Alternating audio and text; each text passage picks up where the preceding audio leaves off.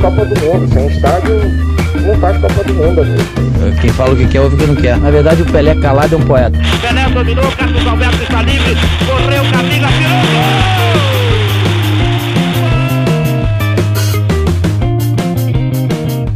Olá para você, amigo corneteiro. Eu sou Rafael Moraes. Esse é o episódio do Cornetas Podcast, a segunda edição do Cornetas ao vivo. É uma vez por mês. Lembrando, tivemos uma edição no mês passado. Essa é a segunda edição. Primeiramente, nós vamos gravar o episódio do Cornetas, do podcast, que vai ser posto no ar na semana que vem, na segunda-feira. E depois nós vamos continuar no prorrogação até dar uma dor, né? Como dizem aqui no Nordeste. Seja bem-vindo, você que está nos acompanhando agora.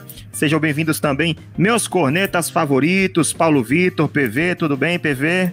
Tudo tranquilo. É, boa noite a todos, amigos corneteiros, aos ouvintes. Vamos embora. Bruno Araújo, tudo bem por aí, meu velho? Tudo bem, grande Rafael Moraes. Eu só fiquei meio preocupado com essa história de cornetas favoritos. Quer dizer que você tem outros, Rafael? Não, eu tô, eu tô falando com. Tô fazendo não, relação. não é um paralelo com aquele filme Meus. É, como é? Meu malvado favorito? favorito. São você, vocês são meus cornetas favoritos. Eu gosto de falar isso. Mas se somos os seus favoritos, significa que você tem outros. Isso não é legal. Não gostei dessa história. Não, tem outros sim lá no grupo do WhatsApp. Daqui a pouco vocês vão conhecer eles. Um deles, inclusive. Ah, quer dizer que você não gosta deles e gosta só da gente. Você. Ah, não, eu não vou, não vou me justificar mais, não, tá? Já me chamou de Rafael Duarte e ainda quer botar banca, rapaz. CH, boa noite também para você, tudo bem? Esperando o jogo do CRB. O coração aqui, ó, já tá. Cadê a câmera? Olha aqui, ó. É... Boa noite, Rafael, Paulo Vitor, Bruno, nosso grande convidado, Andrei Valério. Um grande prazer estar com vocês aqui nesse ao vivo aqui, nessa live do Cornetas, essa vez por mês. E vamos cornetar, né? Tem muita coisa pra gente falar. Não confundir o nome de ninguém aqui, tá certo? Não troco vocês com ninguém, tá vendo aí? Muito o bem. Bruno é um ingrato, viu? O Bruno é um ingrato, ficar trocando a gente pelos outros aí, tá vendo? Vamos embora, tocar a bola aí. E temos também um convidado, um convidado que foi sorteado no grupo Corneteiros, grupo do WhatsApp do nosso podcast, André Valério, muito conhecido, André Valério, treinador de futebol, treinador de beach soccer. Boa noite para você, André, seja bem-vindo. Tá sem foto, mas tem voz. Boa noite, Rafael, boa noite, Paulo, Bruno, né, Carlos Henrique. Prazer muito grande, né? Fiquei muito feliz de ter sido sorteado democraticamente na primeira eleição eu perdi, aí na segunda consegui é, é, participar, estou conseguindo participar e estou muito feliz. E aí, à disposição para bater papo aí. Como disse, é, vai até dar uma dor, né? é isso aí. É, o nosso. Vamos direto ao ponto. Hoje nós vamos falar do Brasileirão 2020, que está prestes a começar no final de semana. Final de semana que vem, sábado, né? A primeira rodada vai acontecer com dois jogos que foram adiados. Daqui a pouco a gente passa sobre o jogo, fala um pouquinho sobre os jogos que vão acontecer. Vai ser no dia 8 de agosto, né? Só lembrando, dia 8 de agosto, no sábado, começa o Campeonato Brasileiro desse ano. Tardiamente, óbvio, por conta da pandemia, por conta de tudo que está acontecendo no Brasil e no mundo. E hoje nós vamos debater sobre os favoritos, as cabeças da competição mais importante do futebol brasileiro, que é o Brasileirão 2020. Vamos começar por PV. Paulo Vitor, seus favoritos e por quê? Então, vamos lá, né? Eu separei cinco clubes. Cinco clubes que, para mim, eles vão estar sempre ali na, na disputa do título. É, se não tivesse acontecido a troca no Flamengo, talvez eu colocaria o Flamengo no nível maior do brasileiro acima dos outros quatro. Mas com essa troca, e aí a gente fica nesse porém é, como é que vai ser, como é que vai ser a, a, adaptação do elenco, né, ao novo treinador, ao novo estilo de treino, ao novo estilo de jogo. Eu coloquei equilibrado o Flamengo e o Atlético Mineiro. E por que, que eu coloquei o Atlético Mineiro nesse meio, né? Por conta da situação de São Paulo. Em outros programas eu já citei que o São Paulo fez é, muita coisa com um elenco pequeno, assim, um elenco tecnicamente não tão forte do Santos. E hoje no Atlético Mineiro ele tem um melhor elenco e tem uma, uma possibilidade de fazer frente ao Flamengo. Além desses dois, eu coloquei mais três que eu creio que vai estar na briga. mas não são meus favoritos para o título, né? Assim, eu, se eu fosse garantir, ah, esses três vão, certeza. Não, não garanto, mas eu creio que eles vão estar é, disputando um pouco e talvez surpreenda ou não, que é o Grêmio, tem a manutenção do trabalho do Renato Gaúcho, tem a manutenção do elenco e tem algumas contratações pontuais. Mas fica na dúvida aí se o Everton vai continuar ou não na equipe. O Internacional eu coloquei por conta da forma interessante de jogo. Eu gostei muito da forma que o Inter atua no modelo de jogo do Kudê, né? Kudê, que do o treinador do Inter. E eu coloco ele até um, um clube que pode surpreender. E por último, eu, eu não deixo de citar o Palmeiras, que o Palmeiras, para mim, ele tem o elenco mais qualificado é, do campeonato. Mas ele precisa conseguir mostrar isso em campo. E principalmente agora na saída do Dudu. Vamos continuar com os favoritos, os favoritos do Campeonato Brasileiro. Enquanto isso, eu estou passando aqui abaixo a, os jogos que vão acontecer, né? Dois jogos não, não ocorrerão nessa primeira rodada, foram adiados por conta da final do Campeonato Paulista, que é Palmeiras e Vasco, Corinthians e Atlético Goianiense. Mas os outros oito jogos vão ocorrer normalmente sábado e domingo, né? Tá passando aí abaixo a, a lista dos jogos. Bruno, seus favoritos para esse Campeonato Brasileiro que está para começar? Então, Rafael e demais corneteiros, é, em grande parte, eu vou repetir o cara, o corneta aí, Paulo Vitor, o Flamengo, favorito de longe, porque é, conseguiu manter grande parte do elenco, que foi campeão de tudo no ano passado, praticamente, né? Só não levou a Copa do Brasil e o Mundial, é, sendo que Jorge Jesus chegou ali já no finalzinho, em jogos decisivos da Copa do Brasil, não conseguiu engrenar. E fica incógnita da chegada do Domenech Torrente, substituto do Jorge Jesus, é, que vem da escola do Guardiola, mas não faz o time jogar exatamente igual o Guardiola propõe, não tem grande experiência com o clube de massa, que eu acho que isso pesa. É uma experiência, ainda, inclusive, curta enquanto treinador de futebol. Havia treinado só uma equipe dos Estados Unidos. Então, em termos de capacidade de investimento, de ref, buscar reforços, o Flamengo pesa muito, além, claro, do entrosamento que a equipe já tem e tudo mais. É, eu, eu numeraria aqui também o Palmeiras, por motivos óbvios, ao contrário do Flamengo, que tem um treinador pouco experiente, o Palmeiras tem Vanderlei Luxemburgo, que tem uma larga experiência e conseguiu, inclusive, fazer aquele time do Vasco no ano passado jogar. Né? O time do Vasco que veio numa condição muito difícil, conseguiu dar corpo, fez aquele time jovem, limitado, conseguiu produzir bem, e aí pode eventualmente fazer o Palmeiras, mesmo sem Dudu, Dudu que foi vendido, né? O Palmeiras ainda assim tem um bom elenco e pode sim surpreender aí no brasileiro. É, o Grêmio, por motivos também fáceis de apontar, não só o fato de o Renato Gaúcho ter bem o controle do time, mas tem o próprio Jean-Pierre que está voltando a jogar, voltando a jogar bem. Ele tende, principalmente pelo fato de ser muito forte em casa, é, eventualmente fazer a diferença quando os jogos, principalmente, puderem ter torcida. Né?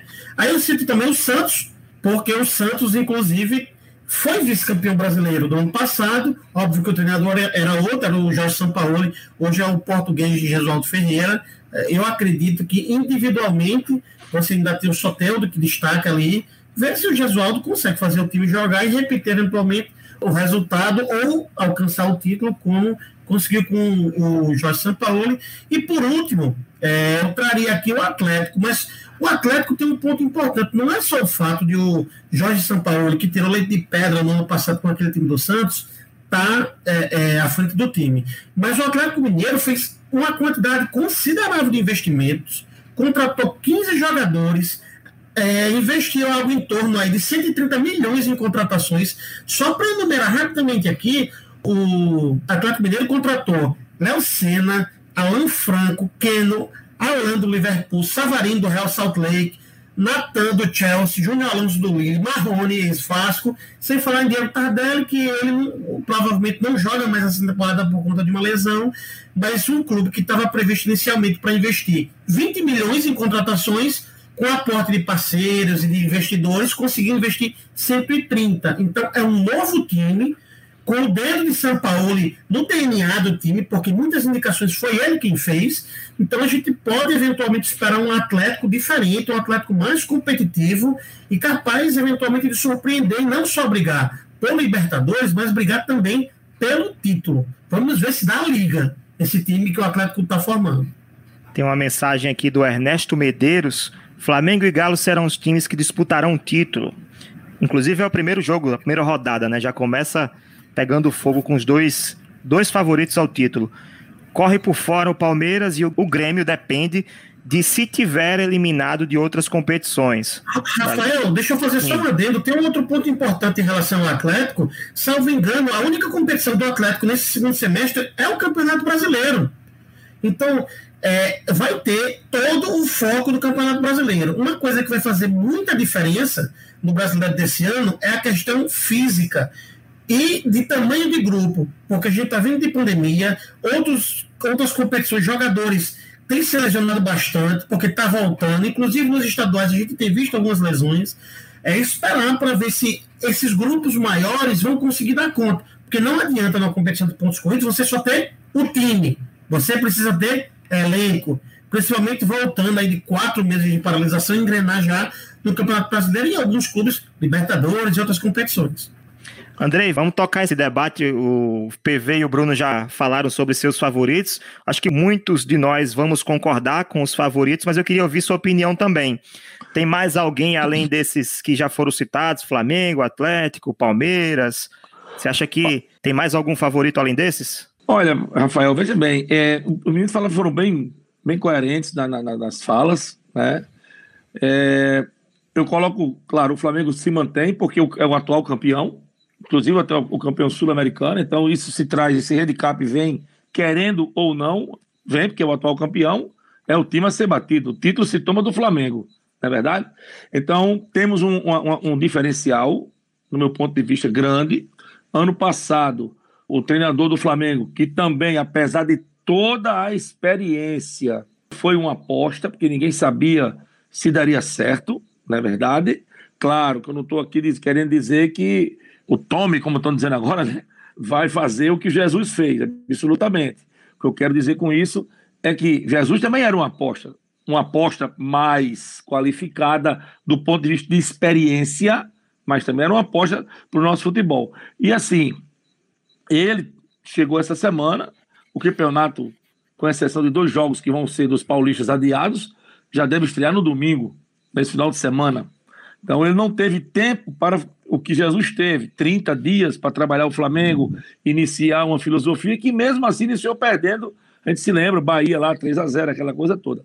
Enfim, o Emelec também. O Emelec também, perfeitamente. Enfim, é, o efeito Atlético Mineiro, não é? com o Sampaoli, que insiste em não falar português, mas é um grande treinador, conhece, é um cara que joga ofensivamente. Ele foi para o, Atlético e, e, fez com o Atlético talvez aquilo que ele quisesse ter feito com o Santos e não fez. O, o investimento, como o Bruno falou aí, de 130 milhões, não é verdade? E aí, cara, a gente vê que o Atlético desponta como um dos favoritos. O Palmeiras, com o Luxemburgo, que Bruno também citou, pegou o Vasco um ponto e entregou na Sul-Americana, e poucas pessoas falaram disso. Não é? O Vasco, vamos combinar com todo respeito, se jogasse a Copa do Nordeste, talvez não chegasse nas quartas finais. Com todo respeito. Isso sem pandemia, entendeu? Todo mundo naquele nível inicial. Com aquele time do Vasco. Não, não o Vasco de tradições é, é, centenárias. Então, assim, é, o Palmeiras é um grande time, tem um grande elenco também, na é verdade. O Flamengo tem um elenco grande, o, o Atlético está montando um, um elenco grande. As equipes estão se organizando. O Inter, não é? e o Grêmio, eu sempre coloco essa dupla Grenal porque são, são cascudos, tá certo? O Grêmio, como disse o colega aí, acho que foi o Ernesto, né? Realmente ele foca muito na competição internacional e deixa alocar um pouco abaixo, porque ele, a meta do Grêmio é estar sempre na zona de classificação para a, as competições internacionais. O Grêmio, ele, não é que ele não se preocupe com o título, por favor. Né? É, é que ele prioriza chegar à frente de onde paga mais, de, onde a visibilidade é muito grande. E a, a, dupla Grenal, um puxa o outro de forma bem ordeira e que eu acho fantástico. Entendeu? É, são, o, o, o, o Corinthians, vamos ver Que Corinthians vamos, receber depois do Campeonato Paulista, não é? Ressurgiram ele das cinzas ali. O, o, Guarani conseguiu dar essa chance ao Corinthians, que só dependia do Guarani e o Guarani não conseguiu vencer né, um, um time que estava lutando pelo rebaixamento. Enfim, o futebol brasileiro ele tem sempre três, quatro, eu digo sempre de cinco para cima favoritos, pelo o nivelamento técnico. Porém, com o advento da questão do Flamengo, o Palmeiras já tinha um grande clube, né, um, um, grande, um grande elenco. O, o, o, Atlético montando uma grande, um grande elenco, pelo menos em, em termos teóricos, que a prática às vezes é bem diferente da teoria. Eu quero colocar esses três com, com a dupla é, Grenal, tá certo? E vou é, é, é, é, arriscar aqui uma, uma, uma surpresa naquela zona intermediária ali, não é? que não é surpresa, porque o Atlético, o Atlético Paranaense sempre monta boas equipes e sempre manda, monta um, um plantel equilibrado. Então eu colocaria por isso aí. O Botafogo pode ser que, que, que venha dar certo, mas é muito, as equipes do Rio são muito desorganizadas, à exceção do Flamengo. Enfim, eu fico com os três citados, Palmeiras, Flamengo e Atlético. Não vou colocar em ordem, né? É, é, vou esperar que Corinthians vai chegar aí depois desse Paulista, não é verdade? O, o, ânimo que vai chegar, né? Porque se perder o Paulista, sei lá se vai ter pressões pelo treinador, como é que vai ser. Ninguém sabe a cabeça de Andrés, tá certo? E colocar uma surpresa aí, que como eu disse, repito, não é uma, uma surpresa tão grande, mas de voltar a ser campeão como já foi, não é? O Atlético Paranaense. Olha a corneta aleatória chegando. Tá todo mundo preparado para essa corneta? Essa corneta vai ser fácil. Deixa eu ver, quem não falou ainda aqui hoje, CH, só deu as boas-vindas e não opinou ainda. CH, vamos lá, para você. Corneta aleatória. Qual a camisa mais bonita entre os 20 participantes do Brasileiro 2020 da Série A? Qual é a camisa mais bonita, na sua opinião? Olha, Rafael e amigos corneteiros, tem muita camisa bonita na, entre os 20 clubes que estão na Série A do Brasileiro, né? Eu acho muito bonita a camisa do Internacional. Eu sou um fã da cor vermelha, né? Também pudera, né? Mas isso não tem nada a ver com time, tá? É porque eu gosto da cor vermelha mesmo. Tem time vermelho por aí que eu não sou muito simpático, não. Então, eu acho a, a camisa do Internacional muito bonita né? Aquele vermelho reluzente combinado com branco. Eu acho também muito bonita é, a camisa do Bahia né? e do Fortaleza, obviamente, que cada um com suas listras, ou horizontais ou verticais. Eu acho muito bonito quando você se mistura cores e com bom gosto. Eu acho bem bacana as camisas do Internacional, do Bahia e do Fortaleza. Andrei, sua opinião, qual é a camisa mais bonita entre os 20 participantes do Brasileiro da Série A? Olha, eu acho a cor vermelha bonita também. A azul, a cor azul também é muito bonita. Agora sim, camisa de clube, junção de cores, é do Grêmio, a, tricolor do Grêmio, o preto, o azul e o branco é muito bonito, me chama muita atenção. Entendeu? Se eu dissesse gostar da do Flamengo, aí já ficava. Né? Todo mundo ia saber por quê. Mas eu gosto muito das cores do Grêmio. As cores, a, a camisa do Grêmio é bonita. Eu acho, ela tem uma, uma junção de cores bonitas os uniformes do Grêmio são bonitos, acho legal. O, o preto, o azul e o, e o, e o branco, essa junção, três cores juntas. Então, Rafael, é, a camisa do Fluminense, eu acho a camisa do Fluminense desse ano do brasileiro linda. Tanto a do Fluminense quanto a do Atlético Paranaense. O Atlético Paranaense fez uma camisa que lembra um pouco a camisa do Vasco. Só que ela tem uma, ela predomina a cor preta com aquela faixa vermelha. Lembra até com a camisa do River Plate, se eu não me engano, que eh, se não me engano é nesse estilo. Ela preta, só que com a faixa vermelha. A camisa está belíssima. E aí eu concordo com o André. As camisas do Grêmio com aquelas cores é, azul, preto e branco, normalmente elas são quase todas muito bonitas. Principalmente aquelas que elas são listradas, que juntam as três cores. Geralmente são muito bonitas. Perfeito, vamos partir para o nosso segundo tempo. CH, você não falou dos seus favoritos ainda, agora é o momento. Por favor, quais são seus favoritos? Bem, é... eu vou chover numa olhada, né? Todo mundo já falou aí muito bem, né? Eu.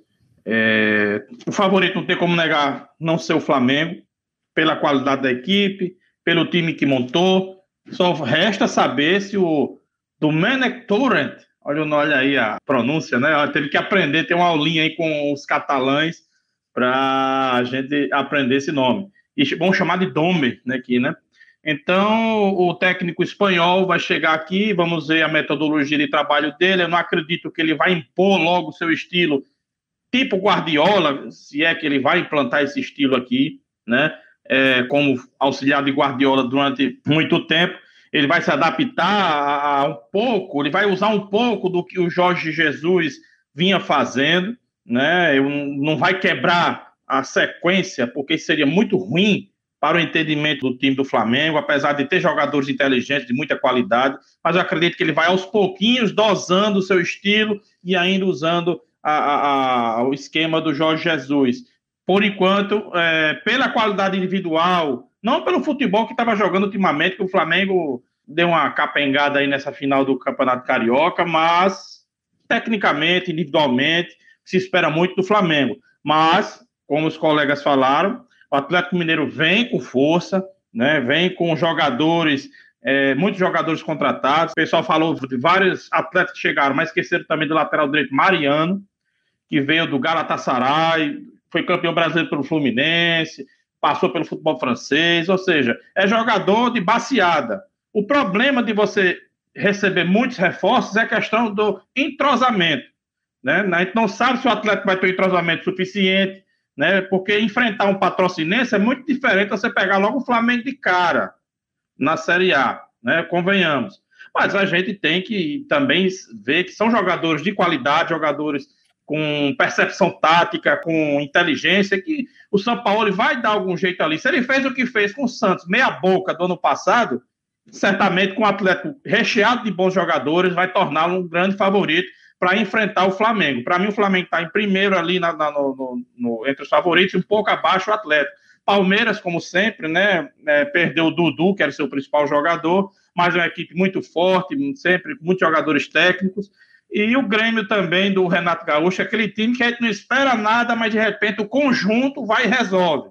Né? E sempre tem revelado alguns bons jogadores. Agora vejo o Jean Pierre, que vem se mostrando um excelente jogador né? Espera um pouquinho dele aí. E lá por fora, eu gosto de sempre colocar uma zebra, entre aspas, zebra, mas pelo momento, que é o Corinthians, né? Porque o Corinthians vem espera nada, mas vem um treinador de excelente qualidade como o Thiago Nunes, um outro jogador muito bom e pode ali, quem sabe, causar uma dorzinha de cabeça ali, pelo menos na briga pela Libertadores. Mas favorito, favorito mesmo, Flamengo, Atlético e Palmeiras, não tem como fugir disso não, Rafael e amigos corneteiros. Beleza, CH. Vou tentar fazer aqui, colocar aqui os comentários e as perguntas do, dos ouvintes, senão não vai dar tempo, né? Daqui a pouco acaba os 30 minutos do, do episódio. O Ernesto falou o seguinte, e a gente tenta responder rapidamente também para para ver se consegue contemplar a maioria dos que enviaram, né? Ernesto falou: para mim o Santos vai brigar para não cair, infelizmente. É, PV concorda com essa afirmação? Olha, eu até entendo o comentário de Ernesto, porque é o seguinte, o Santos, ele, o elenco do ano passado já não era tão forte. Para esse ano, ele perdeu Everson e Sacha, agora recentemente. E além disso, problemas de salários no clube, vários problemas é, com, com disciplina. Né? O Santos teve em torno de seis jogadores expulsos no Campeonato Paulista que resultaram em derrotas no, nos jogos. Né? Então, assim, além de, de, problemas salariais, existe um problema até, é, vamos dizer, mental, psicológico, que precisa ser trabalhado. Então, eu, assim, não sei se o Santos vai brigar para não cair, mas eu acredito que ele tem um time para ficar no meio de tabela. Eu acho que nem Libertadores ele vai tem disputar. O, a, o Leonardo Pessoa, Bruno, você responde para ele: briga por título é outro patamar. Mas ninguém acha que Diniz vai conseguir fazer o São Paulo jogar e ser forte nesse campeonato brasileiro? Bruno? Olha, é, para Léo e, os demais, o grande problema do São Paulo é porque nem no Paulista ele conseguiu render, fazer grandes apresentações que convencessem, né? Tanto é que tá fora das finais. O Corinthians aos trancos e barrancos está lá e o São Paulo não está. O Fernando Diniz ele tem uma, uma lógica de jogo importante, mas ele tem dificuldade em vencer os jogos. E eu acho que esse é o grande desafio do, do Fernando Diniz. Ele, com o Fluminense, em determinado momento, ele foi alçado a uma condição de treinador muito promissor, tanto é que hoje está no São Paulo, E tem um detalhe, São Paulo tem um time, falando em time, em 11 jogadores, tem um bom time. O grande problema é que ele não consegue fazer o time jogar e vencer. Não adianta jogar bem e não vencer. Porque o que vale no final do, das, das contas é o time que venceu e ganhou os três pontos. Só assim ele se mexe na tabela. Então eu não acho que o Fernando Diniz ainda está esteja pronto para uma disputa à Vera. Pode me surpreender e pode surpreender, mas eu não acho que ele vá brigar em cima, não. Apesar do São Paulo é, ser um clube de muita tradição é, e já ter feito, conquistado títulos jogando um futebol muito, mas muito abaixo, de bola levantada na área, né? Mas eu não acho que o Fernando Diniz vai colocar o time na briga aí pelo título. Se bicar alguma coisa, talvez Sul-Americana, um sonho ali remoto de Libertadores. Mas acho improvável. Bacana. André, o José Leonardo Guerra está falando o seguinte: Daniel Alves falou que o Diniz, técnico do São Paulo, está em um patamar acima dos demais técnicos do Brasil. Será que está? O que, é que você acha disso? Daniel Alves é Copa Criada, né? Quando ele foi para São Paulo, ele gravou um, um vídeo dizendo saindo de um armário, né? O pessoal entendeu de um lado e do outro.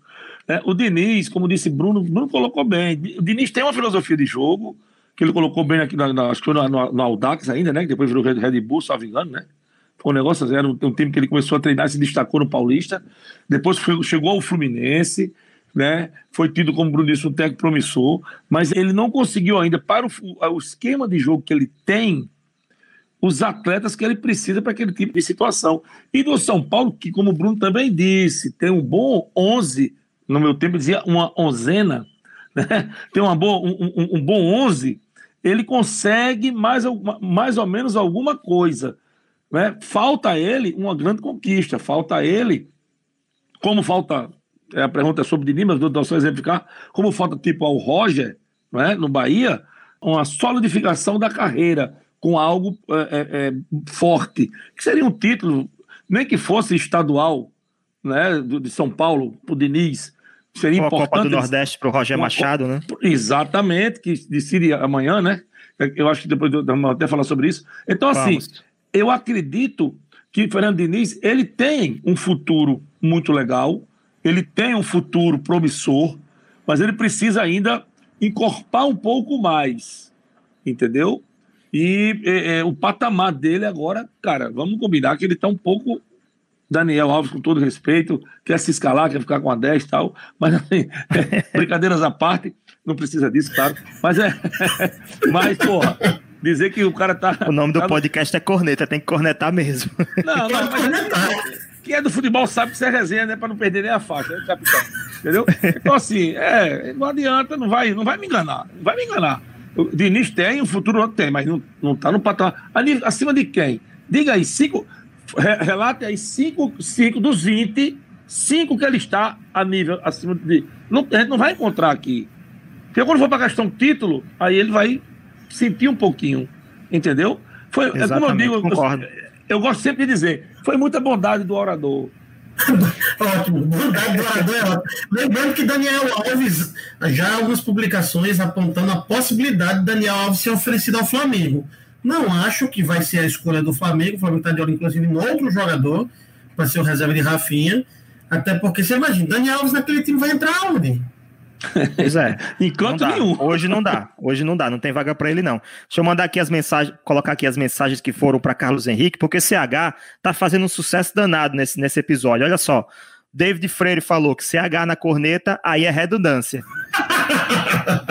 pode falar, viu, CH? Pode, pode ir falando aí. Pode responder. É, o áudio do- os áudios do Major, infelizmente, não, não dá pra gente colocar aqui, né? Tem o José Reis de Oliveira. Abraço, Carlos Henrique, grande jornalista esportivo, audiência total. Grande O Léo Rezinho, um Pessoa, abraço. CH, é, elogiou sua pronúncia do treinador do Flamengo. Pode repetir pra gente aí, por favor? Domenech Turrent. Turrent. Ah, Meu, meu amigo, eu vi agora um catalão nativo falando. Nossa, Esse homem internacional demais. por favor, repita, É. porque eu vou ter que falar no, na, no prorrogação daqui a pouco. Repita, Domenic Domenech Turrent. Eu achava que era Turrent. Torrent, aquele programa lá de baixar música. Facilita a vida, me chame de Domi. Chame de Domi. Pronto, Ariano, o Dome, grande, inesquecível, dome. imortal Ariano Suassuna dizia A, a palavra não foi português, eu leio do jeito que eu tô vendo. Pois é. Tem um vídeo muito massa do, do Ariano na internet, se- é tipo uma palestra, uma palestra show que ele dá. Quem puder assistir depois, buscar no YouTube, o cara ri demais. Ah, Ele né? passa duas horas Ele é fantástico. Ele é fantástico. Da- Dava, né? Dava, É, infelizmente perdemos. Não, Ariano. Bruno, a gente ri com o vídeo que ele deixou gravado. Não, tudo bem, eu tô lamentando a partida do Ilustre Suassuna. Era um monstro. Tá cornetando até, até o vídeo do YouTube. Pera aí, Bruno. Não, conectando você, é diferente. tá certo, tá certo. Gente, seguinte, chegamos ao final desse episódio do Cornetas, do podcast. Lembrando que o ao vivo vai continuar com a prorrogação, mais, mais 40, 50 minutos pela frente, debatendo outros temas, seguindo no debate. Vocês podem continuar mandando mensagens, perguntas, comentários. Nós vamos continuar aqui com vocês. Finalizamos aqui o episódio do podcast. Lembrando que você também pode participar do nosso programa, ser um corneteiro, acessando www.cornetaspodcast.com e clicando no menu Seja um Corneteiro para participar do grupo do WhatsApp, assim como o André Valério participa. E você pode também participar dos próximos programas ao vivo, nas próximas lives do nosso, do nosso podcast. Tá aí na, na tela para vocês. Acesse www.cornetaspodcast.com e clica na aba Seja um Corneteiro. Quem chegou hoje no grupo foi o Ricardo Couto. Daqui a pouco tem uma mensagem dele também, eu vou ler daqui a pouco, tá? E não esqueça de nos seguir no Twitter, no arroba Cornetas Podcast e assinar o Cornetas na sua plataforma de podcast preferida. Fim de papo pro podcast, seguimos com a nossa nossa prorrogação. Você que está nos ouvindo, se quiser acompanhar todo o debate até o final, você acessa o nosso canal no YouTube para conferir a sequência desse nosso Cornetas ao vivo, tá bom? Tchau para você que está acompanhando o podcast, vamos seguir nosso debate.